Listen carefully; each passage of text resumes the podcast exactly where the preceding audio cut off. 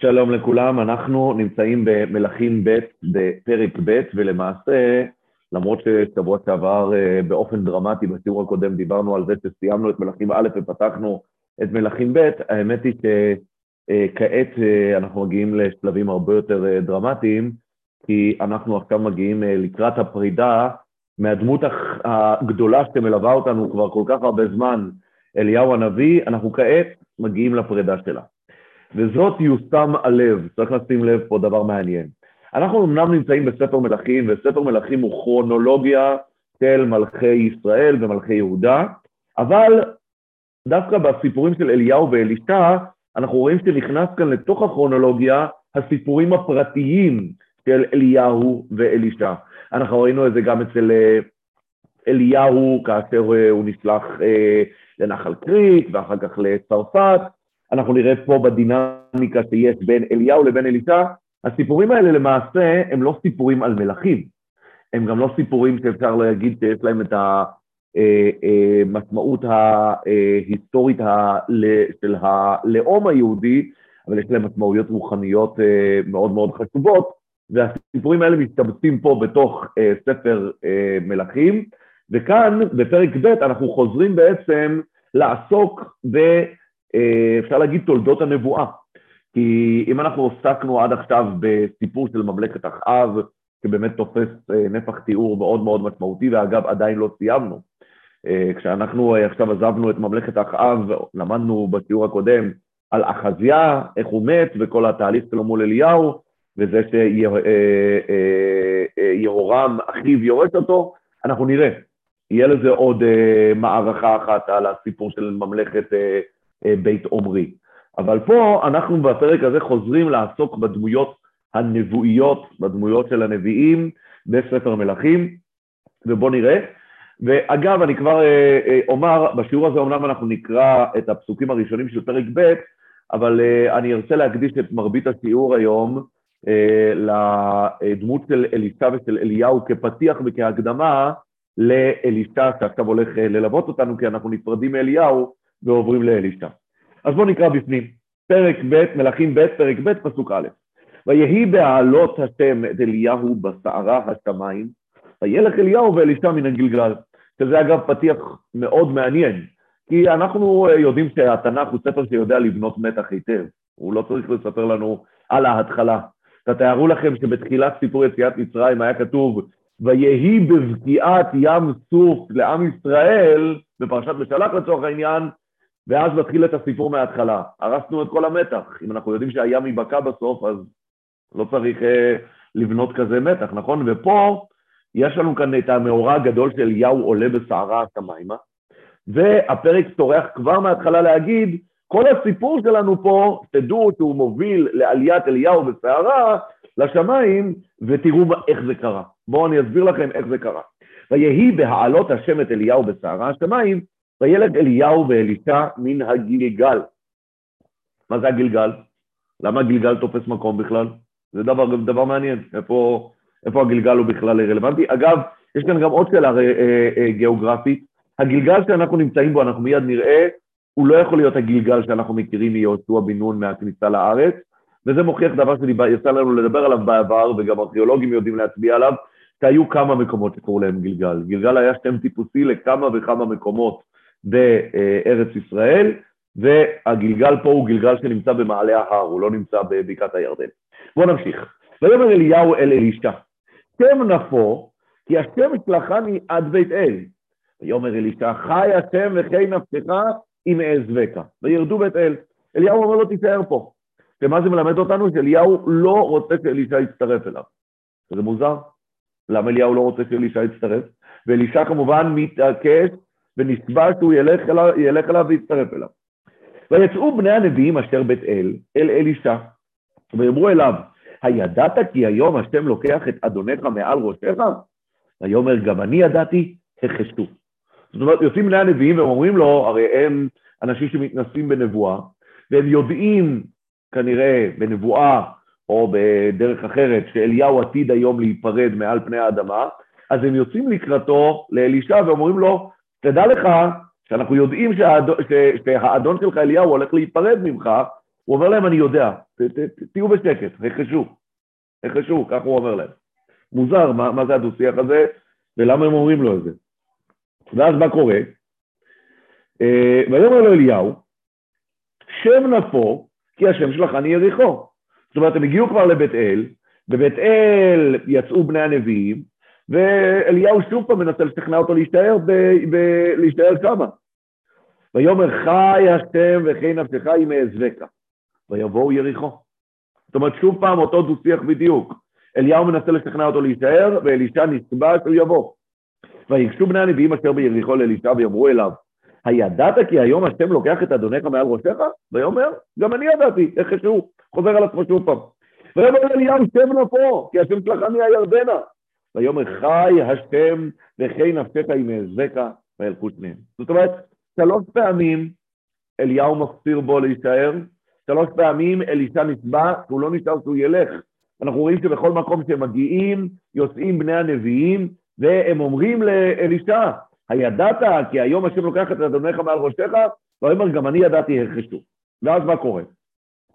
וחמישים איש מבני הנביאים הלכו ויעמדו מנגד מרחוק, ושניהם עמדו על הירדן.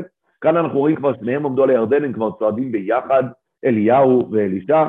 ויקח אליהו את אדרתו, ויגלום, ויכה את המים, ויגלום הכוונה היא הוא הפך אותה לאיזשהו סוג של מקל, הוא גלגל אותה, כן? אה, ויכה את המים, ויחצו הנה והנה, ויעברו שניהם בחרבה. ממש בקיעת הירדן מספר 2. אנחנו מכירים את הירדן שנבקע בכניסה של עם ישראל לארץ, כאן הוא נבקע כשהם יוצאים. ויהי כאוברם, ואליהו אמר אל אלישע, אל אלישע, שאל מה אעשה לך? הוא אומר לו, הנה, אנחנו נפרדים, אני נפרד, מה, תבקש ממני משהו, בטרם אלקחני עמך. ויאמר אלישע, ויהי נא פי שניים ברוחך אליי. אני רוצה שיהיה פי שניים מהרוח שלך אליי. המשמעות, מה המשמעות כאן של פי שניים? אני לא יודע אם, אנחנו לא נדבר על זה היום, אבל לא בהכרח זה המשמעות הפשוטה שאנחנו מכירים מהעברית המדוברת היום, פי שניים הכוונה היא כפול שניים. בואו נראה, אנחנו נדבר על זה. אבל הוא מבקש כאן אה, אלישע אה, העברת רוח. ויאמר הקפאת לשאול. אליהו אומר לו, זה לא כזה פשוט. אם תראה אותי לוקח מאיתך, יהי לך כן, ואם אין, לא יהיה. ויהי הם ההולכים הלוך ודבר, והנה רכב אש וסוסי אש, ויפרידו בין שניהם, ויעל אליהו בסערה השמיים. הנה, הפתיח של הפרק הזה, הרי אמר, ויהי בעלות השם את אליהו בסערה השמיים. כל התיאור איך זה הגיע, הנה זה קורה. רכב אש, סוסי אש, יפרידו בין שניהם, ואליהו הולך ונעלם. ואלישע רואה, והוא מצעק, אבי אבי רכב ישראל ופרשיו, ולא ראה עוד. ויחזק בבגדיו, ויקראם לשניים קרעים. הוא מתאבל, הוא מבין שאליהו כבר לא יהיה איתו. וירם את אדרת אליהו אשר נפלה מעליו, וישוב ויעמוד על שפת הירדן. ויקח את אדרת אליהו אשר נפלה מעליו, ויכה את המים, ויאמר, איה השם אלוהי אליהו. אף הוא ויכה את המים. גם הוא הצליח והוא היכה את המים, ויחצו הנה והנה, ויעבור אלישע. ויראוהו בני הנביאים אשר ביריחו מנגד, ויאמרו, נחה רוח אליהו על אלישע, ויבואו לקראתו, וישתחוו לו ארצה. עכשיו, יש אחר כך תיאור אחר כך, שאני לא אקרא אותו עכשיו, איך שהם עדיין לא מבינים את העלייה של אליהו השמיימה, הם שולחים מצלחות חיפוש וכולי, אבל אני עוצר דווקא כאן, כי אני חושב שהכותרת המרכזית של הפסוקים שקראנו עד עכשיו, זה העברת ההנהגה מאליהו לאלישע. ואחד הדברים שקודם כל אנחנו צריכים לשים לב אליהם, ויש כאן מספר שאלות מאוד מאוד בולטות ולא לכולם נזכה להתייחס היום, אבל קודם כל כבר שאלנו תוך כדי הקריאה, לא מובן מה פשר המסע הזה בכלל של אליהו. איפה שהוא נמצא, יעלה לשמיים, למה צריך לעשות את המסע הזה? למה המסע הזה קורה דווקא בתחנות האלה? מה המשמעות של המעבר הזה מהגלגל, שאנחנו, כמו שציינו, לא ברור איזה גלגל הוא בכלל, לבית אל, ליריחו, לירדן, לעבר הירדן המזרחי. ואז לעלות לשמיים. למה זה צריך לקרות? למה אליהו כל הזמן מפציר באלישע להישאר מאחורה? מה המשמעות של הדו-שיח המוזר הזה בין אלישע לבין בני הנביאים שבאים ויוצאים לקראתו ואומרים לו הידעת וכולי, כן? מה גורם בסוף לאליהו כן להיכנע? לאלישע ולהגיד לו, אוקיי, בסדר, כן? אה, למה אה, הבקשה הזאת של אלישע והיא נפי שניים ברוחך אליי, למה היא תלויה בזה שאליהו, שהוא יראה את אליהו לוקח מאימו? ככה הוא אומר, אם תראה אותי לוקח מאיתך, יהי לך כן.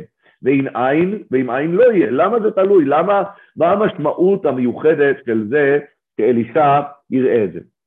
עכשיו יש כאן עוד נקודה בסוף, שימו לב, המרכיב המרכזי בהעברת הסמכויות הזו מאליהו לאלישע זה דרך האדרת, נכון? מה כתוב כאן? וירם את האדרת אשר נפלה מעליו. ככה כתוב מיד אחרי שאליהו עולה בסערה השמיימה. מיד אחר כך ויקח את האדרת אשר נפלה מעליו, ויכה את המים. האדרת כאן תופסת איזשהו משקל מאוד משמעותי. מדוע? מה המשמעות של האדרת הזאת ולמה היא הסימן לזה שאלישע קיבל את, אה, את ההמשך של אליהו. ואני חושב שהדבר שהכי בולט כאן זה שזה לא מובן מאליו שאלישע יחליף את אליהו, ככה זה נראה. הרי אליהו עוד אומר לו, אני לא בטוח. ואנחנו רואים שבסוף, אחרי שהוא באמת עומדים חמישים בני הנביאים ברקע, משקיפים על המחזה המדהים הזה, כאשר הוא מגיע, מה כתוב? ויראו בני הנביאים אשר בריחו מנגד ויאמרו נחה רוח אליהו על אלישע ויבואו לקראתו וישתחוו לו ארצה. זאת אומרת, די ברור מהסיומת הזו, שעד עכשיו לא היה בטוח שרוח אליהו תנוח על אלישע, שהוא ימשיך אותו, ועכשיו שהם מבינים שזה קרה, שבאמת הם רואים גם שיש לו את אדרת אליהו, רואים שבדרך חזור לתוך ארץ ישראל הוא מצליח לבצע נס, כמו שאליהו ביצע בהלוך, ככה הוא מבצע בחזור עם אותה אדרת, נכון?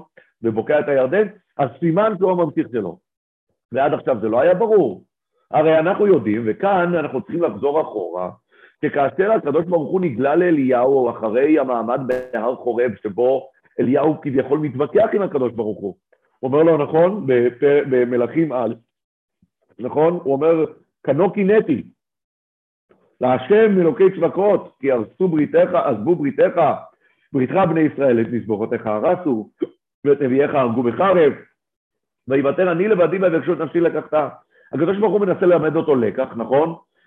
דרך זה שהקדוש ברוך הוא עובר ומראה לו רוח גדולה ואש ורעש וכולי, ואז הקדוש ברוך הוא רוצה ללמד אותו את מידת הרחמים, שהקדוש ברוך הוא מופיע בכל דממה דקה, אבל אליהו לא מקבל, נכון? הוא חוזר על אותו משפט כנו קינטי. ואז מה אומר לו הקדוש ברוך הוא? הקדוש ברוך הוא למעשה מדיח אותו. הוא אומר לו, אני קורא במלכים א', פרק י"ט, פסוק ט"ו. ויאמר השם אליו, לך שוב לדרכך מדבר הדמשק, ובאת ומשכת את חזאל וכולי וכולי, אני מדלג, ואת אלישע בן שפט מאבל מחולה תמשך לנביא תחתיך. אז הוא קיבל הוראה מהקדוש ברוך הוא למשוח את אלישע. נו, אז מה, מה עכשיו הוא מעמיד אותו במבחנים? ואם אלישע לא יעמוד במבחנים האלה, מה יהיה עם דבר השם שציווה שאלישע ימשיך אותו? יש כאן עוד שאלה, וזה אני חושב שאלה שיכולה להכניס אותנו קצת למסגרת של אה, ההקדמה הזאת. מה קורה בכל התקופה הזאת בין אלישע לבין אליהו? האם אלישע ואליהו היו בנתק? הרי אנחנו יודעים, ועוד שנייה אנחנו נקרא את זה שוב פעם, שכאשר אליהו מצווה על ידי הקדוש ברוך הוא ללכת למשוח את אלישע בן שפט מאבל מחולה לנביא, הוא הולך ועושה את זה. אז הקשר ביניהם נוצר באופן מיידי. אבל אחר כך אנחנו, קור... אנחנו יודעים שיש דרמה ארוכה, המלחמות מול ארם, נכון? שלושה סבבים, אחר כך הנפילה, מיכאי ובן נמלה, כרם נבות. אלישע לא מופיע שם בכלל, הוא לא נמצא במקומות האלה בכלל. בפרק שלנו, בפרק ב', פסוק אה, א', אנחנו בהפתעה. אנחנו פוגשים את אלישע כאילו הוא דמות מוכרת, נכון, פגשנו אותו, אבל הוא פשוט לא היה נוכח. באותו הרגע שהוא הלך יחד עם אליהו, אנחנו יודעים אגב, וזה כן, שמא נגיד שהוא, שהוא אה, לא היה עם אליהו בכלל, וכאן באמת אליהו אחרי שהוא מושך אותו, פוגש אותו לראשונה ולכן הוא מעמיד אותו במבחנים כי הוא לא יודע אם הוא ראוי, אנחנו יודעים שזה לא כך. כי הרי אחר כך, בהמשך הפרקים, כאשר רוצים לתאר את אלישע הוא מתאר, מתואר כמי שיסק מים על ידי אליהו, זה התיאור שלו. התיאור שלו זה אלישע, הנה, אה, אני קורא לכם בפרק אה, ג' ויאמר פרק ג' פסוק י"א, יש שם מלחמה מול, אה, מול מואב, ויאמר שם שוב פעם יש שיתוף פעולה בין יהושפט לבין יהורם מלך ישראל. ויאמר יהושפט, האין פה נביא להשם ונדרשה את השם מאותו? ויען אחד מעבדי מלך ישראל ויאמר, פה אלישע בן שפט, אשר יצק מים על ידי אליהו. אז יודעים שהוא שירת אותו, הוא היה איתו. הביטוי הזה יצק מים מגיע מפה, ואגב, יש לו משמעויות אה, אה, עמוקות, הביטוי של אה, יצק מים. אז אנחנו יודעים שהוא היה נער של אה, אליהו והלך איתו. אז אם הוא כן הכיר אותו, למה אליהו, כאן צריך להעמיד אותו בכל המבחנים האלה, על מנת למנות אותו לממלא מקומו. אז אני חושב שמה שנעשה עכשיו, כן. יש עוד, עוד דבר מעניין. מה שקרה לירדן עכשיו זה לא כמו מה שקרה בימי יהושע, שזה נד אחד, זה כמו נכון. ים סוף, שזה חצי וחצי. נכון, נכון. הערה, הערה מעולה, אנחנו, אני, מקווה, אני מקווה שנידרש לזה. אה, אז בואו ונחזור אחורה בבקשה לפרק י"ט, לסוף הפרק, כאשר אנחנו רואים את אליהו ממנה את אלישע, כי אם אנחנו רוצים להבין את הקונטקסט של הפעולה של אליהו פה יחד עם אלישע, אנחנו צריכים להבין מה היה עד עכשיו. אני חושב שאין טוב מהפרק ההוא, וכבר רמזנו על זה כשלמדנו את זה בזמנו, כדי לספר לנו על הפערים והשוני בין אליהו לבין אלישע. בואו נראה. אז אני נמצא במלכים א', פרק י"ט, פסוק י"ט. כתוב שם כך, אליהו באמת אה, מצווה על ידי הקדוש ברוך הוא ללכת ולמסוח את אה, אלישע, וכבר אני אומר לכם שהדבר המפתיע הוא שלאלישע יש כתובת ויש לו אבא. וזה דבר מפתיע, אליהו, אומנם אנחנו יודעים מאיפה הוא מגיע, לא בדיוק, אנחנו יודעים את האזור, נכון? מהגלעד, תושבי גלעד, אנחנו לא יודעים בדיוק מאיפה. אגב, יש כאלה שאומרים שאליהו התשבי זה שהוא מגיע מעיר בשם תושב. אולי, ייתכן, אבל אנחנו לא יודעים מי שם אביו, אנחנו לא יודעים מה, השייכות שלו. פה, אצל אה, אלישע אנחנו מגלים שייכות לעיר, למקום, ואנחנו נראה את השונות הזאת מול אליהו, עד כמה היא בולטת. אז קודם כל, יש לו אבא, יש לו כתובת. ואני ממשיך, פסוק י"ט. וילך משם וימצא את אלישע בן שפט, והוא חורש 12 צמדים לפניו, והוא ב-12. זאת אומרת, יש כאן באמת אה, אה, מלאכת חרישה מאוד משמעותית, ואלישע חורש. אלישע עסוק בעבודת אדמה. שזה דבר, אם מסתכלים על, על המציאות שאליהו חי בה, איפה זה קשור לאליהו? אליהו עובד את האדמה? איפה הוא קשור לעניין הזה? על פי מדרש חז"ל, אנחנו יודעים שהטריגר של אליהו בתחילת דרכו להכריז על הבצורת היה בגלל שחיאל בית האלי ואחאב, באותו ניחום אבלים מפורסם של חיאל בית האלי, שאליהו מגיע לנחם אותו, אומר לו שהמחרשה שלנו טובעת במים, יש כל כך הרבה גשם, נכון? וזה מרגיז את אליהו.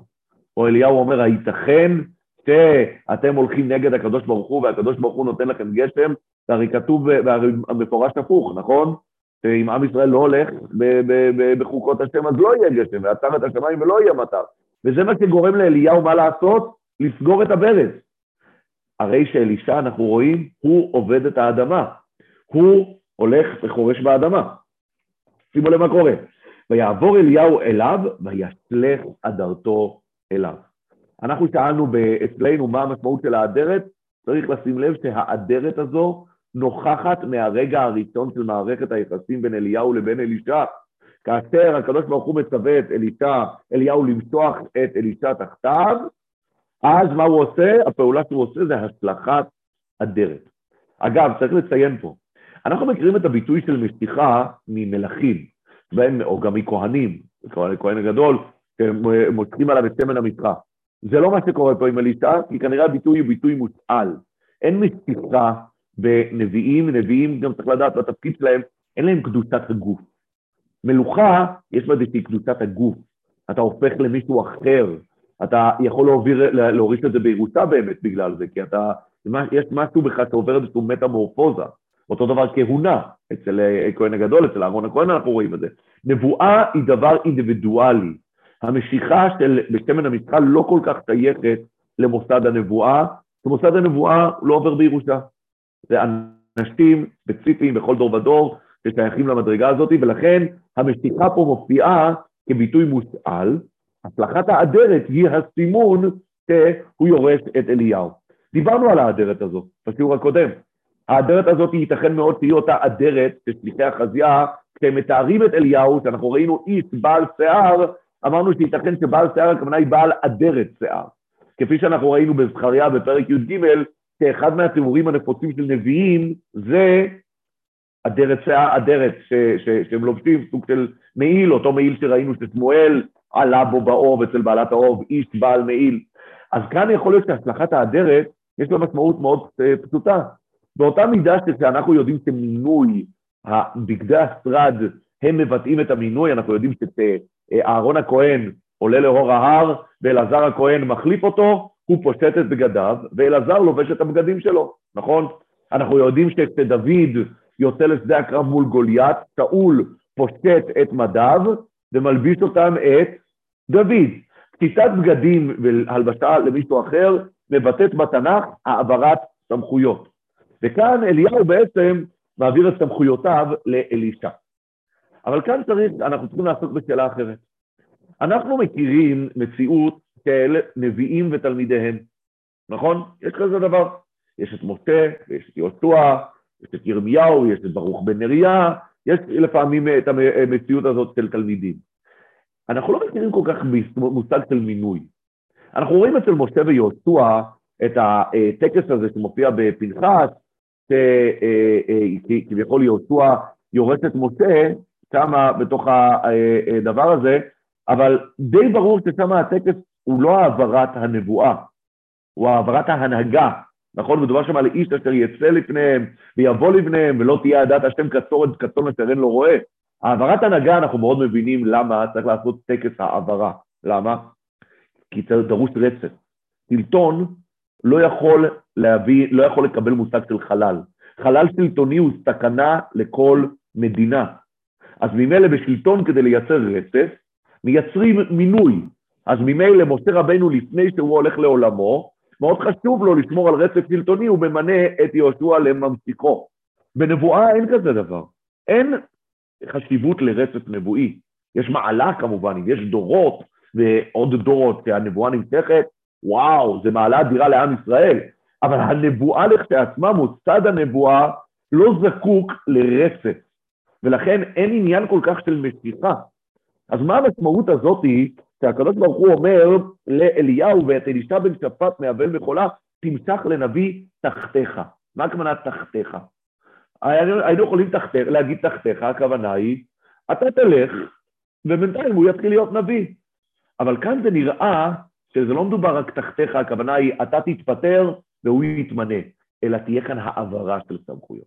וזה כבר נותן לנו איזשהו רמז מאוד משמעותי למה שקורה בפרק אצלנו, בפרק, במלכים ב' פרק ב', כי הנושא הוא איך אלישע יורש את נבואת אליהו. הוא לא מחליף את אליהו, אלא הוא יורש את נבואתו. המילים כאן תחתיך, תמשך לנביא תחתיך, הכוונה היא תחתיך ממש. אתה, הוא נכנס למשבצת שלך. וכאן אנחנו מבינים מאוד טוב, ואנחנו נלמד את זה בהמון בהרחבה, הרי אליהו פונה לכיוון הזה של משיכת אלישע, כי הרי הכיוון שלו הוכרז על ידי הקדוש ברוך הוא ככיוון שלא עובד. הוא מודח בעצם. אז למסוך תחתיו מישהו שיעשה בדיוק את מה שהוא עושה, זה חסר טעם. אז זה די ברור שכשהוא הולך למסוך את אלישע, הכוונה היא להיכנס מישהו למשבצת שלך, אבל מתוך המשבצת המיוחדת הזאת שלך, אליהו, הוא יתנהג באופן אחר, באופן שאני, הקדוש ברוך הוא, סבור שהרבה יותר מתאים וראוי אה, ומדבר את השפה של הדור שאתם עוסקים איתו.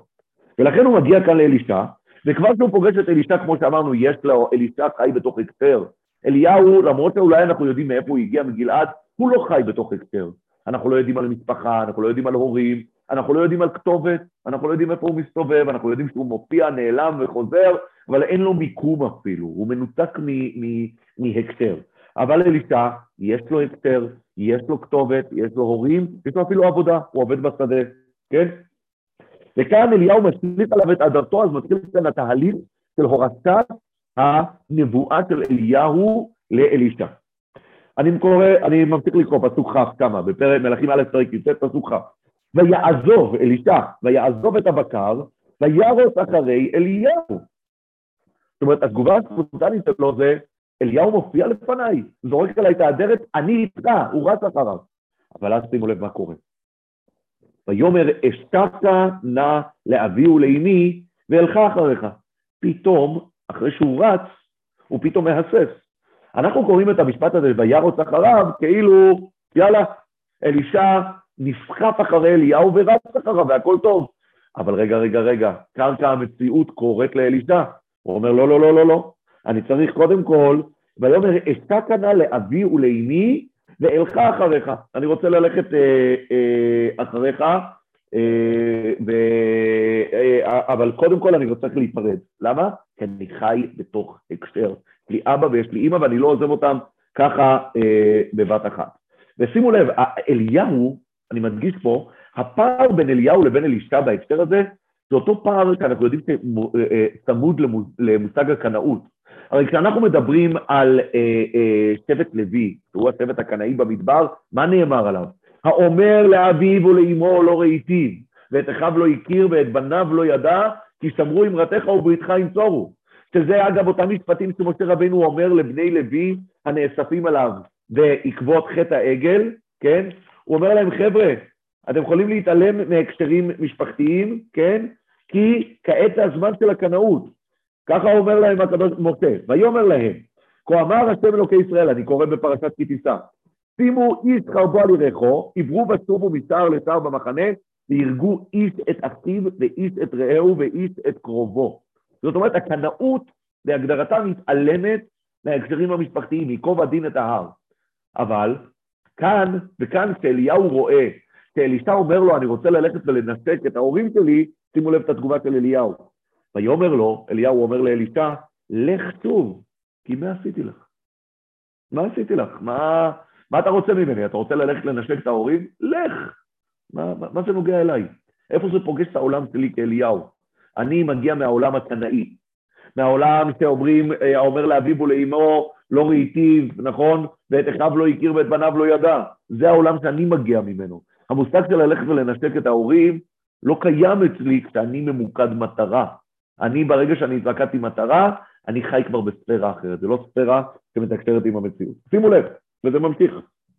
וישוב מאחריו. אלישע הולך, למרות שהוא מקבל את התגובה הצוננת הזאת מאליהו, שהוא אומר לו, לך שוב, כי מה עשיתי לך? אבל אלישע לא, וישוב מאחריו.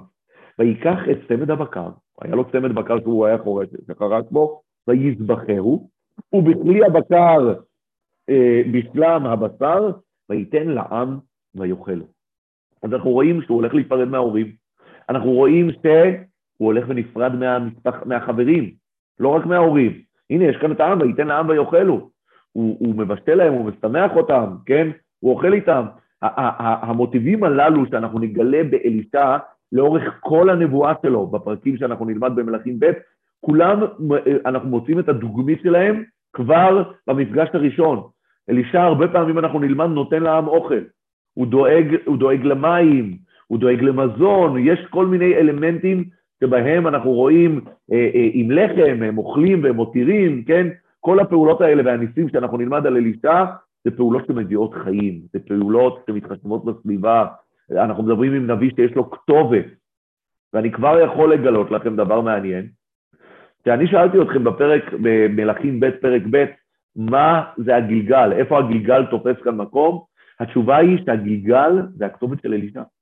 אנחנו נגלה את זה בהמשך, שאלישע, אחרי פעולות מסוימות שהוא עושה, הוא חוזר לגלגל. אז אנחנו מבינים שהגלגל, ואגב, כמו שאני אומר, זה לא הגלגל בבקעת הירדן, זה גלגל בהר, קוראים לזה היום ג'לג'וליה, כן? זה, זה הכתובת של אלישע, כי לאלישע יש כתובת. וכשאליהו מגיע להיפרד מאלישע, הוא יודע למצוא אותו. למה? איפה הוא נמצא? בכתובת הרשומה במשרד הפנים של אלישע. אליהו לעומת זאת, אנחנו יודעים שאין לו שום כתובת. הוא מופיע, הוא נעלם, הוא הולך, הוא חוזר. כשאנשים רוצים לזהות אותו, צריכים להגיד, ראינו איש בעל שיער, אנחנו לא יודעים מי זה. הוא לא, הוא לא, הוא לא, הוא לא מופיע בתוך הקשר. אבל פה, אלישע, הוא מחובר למקום שלו, ולכן כשהוא עוזב את, את המקום הזה, את אבל מחולה, הוא נפרד ועושה מסיבת פרידה. הוא נותן לעם ויאכל. ואז שימו לב מה כתוב, ויקום וילך אחרי אליהו, וישתרתהו. אנחנו יודעים שהוא משרת אותו. אנחנו לפני, אמר, הראינו שבהמשך מלכים כתוב שהוא יצק מים על ידי אליהו, כאן כתוב שהוא משרת אותו, כן? עוד דבר מרתק, תשימו לב, כאן כתוב ויקום וילך אחרי אליהו. בתחילת התהליך כתוב וירוץ, נכון? אבל מיד אחרי שהוא משליך עליו אדרתו, ויעזוב את הבקר וירוץ אחרי אליהו. כאן כתוב ויקום וילך. זאת אומרת שהאינסטינקט ההתחלתי של אלישע לרוץ אחרי אליהו, כן? לרוץ הכוונה היא להיסחף אחריו. באותו רגע שהוא פוגש את קרקע המציאות, הוא הולך אחרי אליהו. למה הוא הולך? זה לא שהוא מתלהב פחות, אלא הוא מבין שכשהוא נכנס עכשיו לתוך התפקיד הזה, הוא נכנס לזה בתוך מציאות שהוא מחובר אליה. ולכן אני הולך, אני לא רץ. הריצה היא הבריחה. ההליכה זה כחלק מהחיבור אה, אה, אה, למציאות. ומה הוא עושה? הוא משרת את אליהו. עכשיו למעשה, אנחנו יכולים כבר להגיד שבכל הזמן הזה שבין המפגש ההוא, המפגש הראשוני, לבין הפרק שלנו שבו אליהו הולך להיפרד, הוא הולך לאלישע, כן? הוא, הוא הולך אליו, אז אלישע נמצא שם על יד אליהו, אבל אנחנו לא רואים אותו. הרי אנחנו עוד נפגוש פעמיים את אליהו. אנחנו פוגשים אותו בכרם נבות, נכון? ואנחנו פוגשים אותו מול שליחי החזייה, כשהוא מוריד אש מהשמיים ושורף את שר החמישים וחמישיו, נכון? כל הפעולות האלה אלישע לא נוכח. למה אלישע לא נוכח? כי זה אנחנו למדים בצורה מאוד ברורה. אליהו ודרכו ממשיכים לפעול. אמנם הקדוש ברוך הוא, מה שנקרא, שומר אותו למשימות המיוחדות, ולשאר המשימות, ואנחנו רואים את זה מול, במלחמות מול ארם, הקדוש ברוך הוא שולח את מיכאיו, כן? אבל אלישע נמצא שם על יד אליהו והוא לא שותף והוא לא מוזכר, כי זה לא הדרך של אלישע.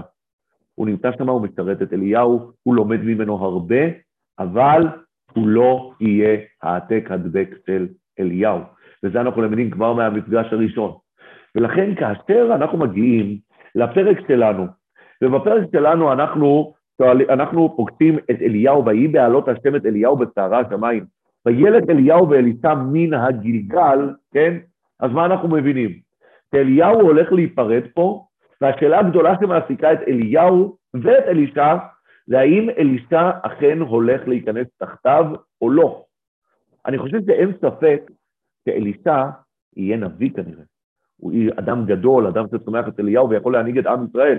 השאלה זה אם הוא יהיה נביא תחת אליהו, ולא סתם נביא. האם זה יהיה כאן תהליך של ירושה, או תהליך של נביא אחד סיים את תפקידו, ונביא אחר פותח אה, אה, אה, דף חדש. והפרק שלנו הוא הפרק של החפיפה. הפרק שבו אליהו, לפני שהוא עוזב, אנחנו רואים שאדרתו הולכת ונופלת על אלישע, והיא זו שיכולה לקחת את אלישע ולהפוך אותו למי שמתמנה תחת אליהו, עד כדי כך שבסופו של דבר חמישים האנשים הצופים בו ילכו וישתחוו ויגידו נחה רוח אליהו על אלישע, נכון? ודאי שמדובר כאן על רוח השם, אבל רוח השם יכולה לנוח על אלישע ישירות כמו כל נביא אחר. כאן רוח אליהו נחה על אלישע. וזה נותן לנו גם איזשהו, איזושהי פרספקטיבה על כל חיי אלישע שנלמד. כל הפעולות של אלישע הן מגיעות מרוח אליהו שנחה על אלישע. זה הולך להיות תיקון להרבה דברים אה, של אליהו. זה הולך להיות בדרך אחרת, בדרך אלישע, אבל עדיין זו רוח אליהו. וזה דבר שצריך לשים לב אליו. דבר נוסף שאני חושב שמאוד אה, אה, בולט כאן בעניין הזה שדיברנו עליו זה האדרת. האדרת כאן שהסברנו, זה די מההתחלה מלווה אותנו מהמקום הזה של המינוי, של העברת הבגד ממני אליך, שאתה יורש אותי, אני אה, שמתי לב כאן למשהו אה, יוצא דופן, אה, אני לא ראיתי כמעט שמתייחסים אליו. אני רואה כאן דבר מעניין, אני רואה שאליהו נמצא בהר חורב, בתוך מערה, נכון? ונקרא תצור שם, אותה מערה. בתוך אותה מערה יש כאן איזשהו אה, גילוי שכינה, ובעקבות הגילוי שכינה הזה מתפתח איזשהו ויכוח בין אליהו לבין הקדוש ברוך הוא על הדרך להנהיג את המציאות, על פי מידת הדין או על פי מידת הרחמים. אליהו יוצא מהמערה והוא פוגש מישהו חורש את השדה, כן? אני רוצה להזכיר לכם שבאותה מערה, כאשר הקדוש ברוך הוא נגלה עליו, כן, ומגלה לו את מידת הרחמים שלו, מה התגובה של אליהו? מה התגובה של אליהו לפני שהוא מדבר? ואני מקריא לכם. ויהי, הפסוק אומר, ואחר הרעת עץ, לא באש השם, אחר העץ כל, ואחר העץ כל דממה דקה. ויהי תשמוע אליהו, וילט פניו באדרתו. האדרת, שעכשיו אנחנו מדברים עליה, משחקת תפקיד כבר בשלב ההדחה של אליהו. הרי זה הרגעים הדרמטיים בהר חורב, תהיה כביכול העימות, הפיצוץ הזה שבין אליהו לבין הקדוש ברוך הוא, כשאליהו עומד שמה והוא רואה את ההתגלות של הספינה שמופיעה בכל דממה דקה, הוא מליט את פניו בהדרתו. למה הוא מליט את פניו בהדרתו? אז התפיסה הפשוטה כאן אומרת, יש כאן כזה גילוי אדיר, אני חייב לכסות את הפנים, נכון? אני חושב שיש כאן נקודה עמוקה מאוד, שמתקשרת לסיפור אחר שמופיע בגמרא, עם אותו הרכב של המערה, שיוצאים ורואים אנשים שחורסים, ואני מכוון כאן כמובן לסיפור רשב"י במערה. אבל אני רק אגיד לכם בהקשר הזה מהי האדרת. האדרת היא אותו בגד שאליהו בחר בו לחצות בינו לבין המציאות של מידת הרחמים. כי הוא רואה את מידת הרחמים שמה של הקדוש ברוך הוא בצורה גלויה. זהו אותו קול דממה דקה שהקדוש ברוך הוא מופיע בפניו. לוקח אליהו את האדרת והוא אומר לא, האדרת עכשיו היא זאת שתחצות ביני לבין מידת הרחמים. אותה האדרת שמבטאת את החיץ בין אליהו שיש לו תפיסה של מידת הדין, לבין הקדוש ברוך הוא שמנסה לעמת אותו מול מידת הרחמים, היא האדרת שבסופו של דבר תבטא את העברת ההנהגה לאלישע. הוא משליך עליו את אדרתו. כשאליהו עולה בסערה השמיימה, מה קורה? נשארת האדרת שנופלת על אלישע. למה? כי האדרת הזאת היא מבטאת את המחסום שאליהו לא יכל לעבור אותו. המחסום התודעתי האישי שלו, ההנהגתי שלו, אותה אדרת מושלכת כביכול על אלישע, ואלישע ייקח את האדרת ויעשה את מה שמעבר לאדרת. כי הרי כשאליהו שם את האדרת בינו לבין מידת הרחמים, מידת הרחמים הייתה מעבר לאדרת, ואליהו לא יכל לפעול איתה. אלישע כביכול לוקח את האדרת והוא יכול לפעול איתה. ועכשיו אני רוצה, אה, ובזה נסיים היום, ובעזרת השם שבוע הבא כבר ניכנס יותר לעניין של הפרק שלמדנו על כל השאלות והמשמעויות שלו אחרי ההקדמות הללו, אבל תשימו לב מה קורה בסיפור המפורסם של רשב"י במערה. אני אקריא לכם. זה אה, אה, מופיע במסכת שבת, בדף ל"ג, ככה כתוב. כתוב שישבו רבי יהודה ורבי יוסי ורבי שמעון יחד עם יהודה בן גרי. פתח רבי יהודה ואמר, כמה נעים מעשיהם של אומה זו, כן? זו תקופה של אה, מרד בר כוכבא, תלמידי אה, רשב"י מתלמידי רבי עקיבא, היה מהאבות הרוחניים של המרד, הם אומרים כמה יפים, מעשיהם של אומה זו של הרומאים, תקנו שווקים, תקנו קצרים, תקנו מרחצאות, רבי יוסי שתק. נענה רבי, יוסי, רבי שמעון בר יוחאי ואמר, כל מה שתקנו, לא תקנו אלא לצורך עצמם, תקנו שווקים להוציא בהם זונות, מרחצאות לעדן בהם את עצמם, מוגתרים ליטול מהם נכס. עלת יהודה בן גרים וסיפר דבריהם, רכילות, מה קרה שם בשיחה, ונשמעו למלכות.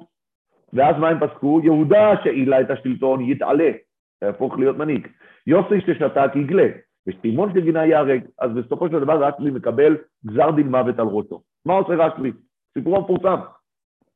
אזל הוא וברי, בנו רב אליעזר, תשנו במדרש, התחבאו במדרש, כל ימיה במייטלו ודביתו ריפתא וכוזא דמאיה וקרחה. הייתה מביאה להם האישה של רבי שמעון לחם וקנקן מים. איתה כגזירתה, כאשר התחזקה הגזירה, אמר לי לברי, נשים דעתן קלה עליהן, דילמה מצער אליהם מגליה להן, יכול להיות שאנשים ילכו ויגלו איפה אנחנו מתחבאים. אז לא תשו במערתה, התחבאו במערה. איתרכיס ניסה, עברי לאו חרובה ואינה דמאיה, היה נס ונברא עץ חרוב ומעיין מים. היה במשתלכם עניו והיו יושבים, היו יושבים בלי בגדים בעירום עד צוואריו, והיו לומדים תורה כל היום. כן, כשהם היו לומדים הם היו מתלבטים, כשהם היו אחר כך הם היו מורידים את זה. ישבו 12 שנה במערה. בא אליהו, שימו לב מי מגיע אליהם, בא אליהו הנביא, וקם הפיתחא דמארתא, עומד על פתח המערה ואומר, מן לא די לבר יוחאי דמית קיסר ובאתי גזירתא. מי הודיע לבר יוחאי שהקיסר מת ובטלה גזירה?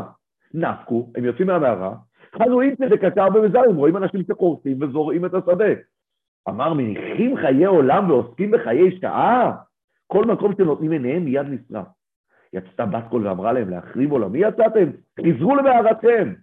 הדור עזו לעיתים ותריסא היה אחרי שעתה, ישבו עוד 12 חודש, אמרי משפט רשעים בגנום 12 חודש, וכנראה אנחנו התכפרנו, עשתה בת קול ואמרה, עצרו ממערתכם, נפקו כל היכא דהווה מאחי רבי אלעזר, כל מקום שרבי אלעזר היה שורף, הווה מאחי רבי שמעון, רבי שמעון היה מתקן, אמר לו, בני, די לעולם, אני ואתה. שנינו מספיקים בשביל העולם. תעזוב את העולם, אנחנו מקיימים את העולם. שנינו לבד בלימוד התורה. אחר כך כמובן מספרים שהם ראו מישהו שהולך עם שני הדסים בערב שבת, ואומר להם, שאלו אותו מה זה, אמרו לו אחד כנגד זכור, אחד כנגד שמור, והם אמרו, תראו כמה חביבים מצוות על ישראל, ונחה דעתם, למרות שיש אנשים שלא עוסקים בתורה כל הזמן, אלא מניחים חיי עולם ועוסקים בחיי שעה, זה עדיין בסדר. עכשיו תשימו לב, המון המון המון מהסיפור שם של רשב"י, זה אותם סיפורים שקוראים לאליהו הנביא. אליהו הנביא גם צריך לברוח מהשלטון אחרי דיווח עוין, אחרי מה שקורה שם, נכון? כתוב ויגד אכאב לאיזבל את כל אשר עשה אליהו, ואת כל אשר הרג את כל הנביאים בחרב, כן? אחרי מעמד הר הכרמל, אחאב הולך ומלשין לאיזבל, נכון? על מה שהוא עשה. בדיוק כמו שיהודה בן גרים הלך והלשין על רשב"י, נכון? השלטון מוציא על רשב"י גזר דין מוות, גם אליהו הנביא זוכה לגזר דין מוות. תשלח מזבל מלאך אל אליהו לאמור, יעשון אלוהים וכל יוסיפון כי כעת מחר ישים את נפשך כנפש אחד מהם, נכון? אותו גזר דין מוות מקבל גם רשב"י. ואז הם בורחים, צריכים להתנתק מהאנושות. לאן אליהו בורח? למדבר. והוא הלך במדבר, אותו דבר גם רשב"י ובנו הולכים ובורחים. איך הם אוכלים? אליהו הנביא, אנחנו יודעים כתוב, והנה איזה מלאך נוגע בו ויאמר לו קרום אכול, ויבט, והנה מרשתותיו עוגת רצפים וצפחת מים, ויאכל ויש וישוב וישכב. גם להם, מגיע להם אוכל בנס. הם באים אל מערה, שניהם נמצאים במערה, כן? אחר כך כתוב אצל אליהו, ויצא ויעמוד פתח המערה. בסיפור, זה הסיפור המפגש עם אליהו. עתה אליהו וקאיה פיתחא דמארתא. ממש אותו לשון. אותו לשון שמופיע אצלנו בפסוקים של מעמד הר חורב, ויצא ויעמוד פתח המערה, מופיעים בארמית אותם מילים. עתה אליהו וקאי הפיתחא דמארתא. כן, בא אליהו ועמד בפתח המערה. רק שאצלנו הוא מגיע מבפנים, נכון? אצל רשב"י הוא מגיע מבחוץ, הוא לא היה בתוך המערה. ואז אנחנו רואים קנאות, כן, חסרת צרות. אליהו אומר, קנאתי נטי להשם אלוקי צבקות. הקדוש ברוך הוא מראה לו את מידת הרחמים, אליהו מתווכח. אותו דבר גם רשב"י ובנו, יוצאים החוצה, רואים אנשים שחס וחלילה עובדים את השדה, שורפים אותם. ואז מנסים לחנך אותם. נכון, הקדוש ברוך הוא בעצמו מנסה לכוון את אליהו, מראה לו את מידת הרחמים, גם שם הקדוש ברוך הוא אומר להם, תחזרו למערה. ואז הם יוצאים החוצה, כן? ושוב פעם אנחנו רואים את הדברים האלה. אבל מה אני מגיע כאן לדבר שגם תפס אותי מאוד? כשהם יוצאים מהמערה, הם רואים אנשים חורסים. כשאליהו יוצא מהמערה, הוא רואה את אלישע חורש. מה אנחנו למדים מכאן?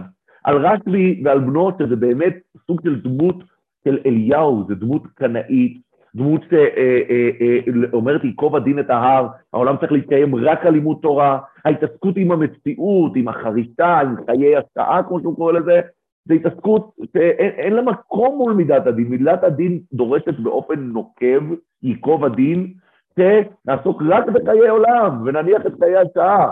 וכשאנחנו פוגשים כאן את אלישע, אנחנו מבינים שגם בסיפור ההוא של רצמי ובנו, הם צריכים לפגוש את המציאות. שבסופו של דבר האדם שמצליח לרכך, אותה, לרכך אותם, זה אותו אדם שדווקא הולך לכבד את השבת, מפני הדסים, עם ריח טוב. זה דברים גשמיים, אבל מה זה שבת? כל המהות של שבת זה עונג גשמי, מציאותי, שאנחנו יודעים להעלות אותו ולהפוך אותו לרוחני. וגם פה, אלישע זה בדיוק הדמות שלו. אלישע הוא הדמות של האיש עם ההדסים, הוא הדמות של מי שנותן לאנשים לאכול, הדמות של מי שמחובר להוריו, מחובר לאזור שהוא גר בו, נותן לאנשים אוכל. אלישע הוא איש המים, אנחנו יודעים שזה הכותרת שלו, הוא יצק מים על ידי אה, אה, אליהו, מים מביאים חיים. אליהו הוא איש האש, הוא איש מידת הדין, האש המכלה, השורפת, הרעב, הבצורת, כל הדברים הללו. והדברים הללו, כשאנחנו מבינים אותם היטב, אנחנו נוכל בעזרת השם ונעשה בשיעור הבא, להתחיל להבין את הקונטקסט של העברת הסמכויות מאליהו לאלישע, למה היא קורית דווקא בתוך האופן הזה שאנחנו מדברים עליו בפרק ב', ומה עוצמת הוויכוח שיש כאן בין אליהו לבין אלישע. על זאת ועוד, בשיעור הבא.